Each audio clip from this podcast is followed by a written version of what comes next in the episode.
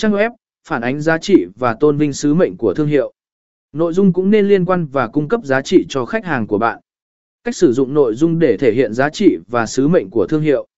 Sử dụng nội dung để truyền đạt giá trị và sứ mệnh của thương hiệu của bạn.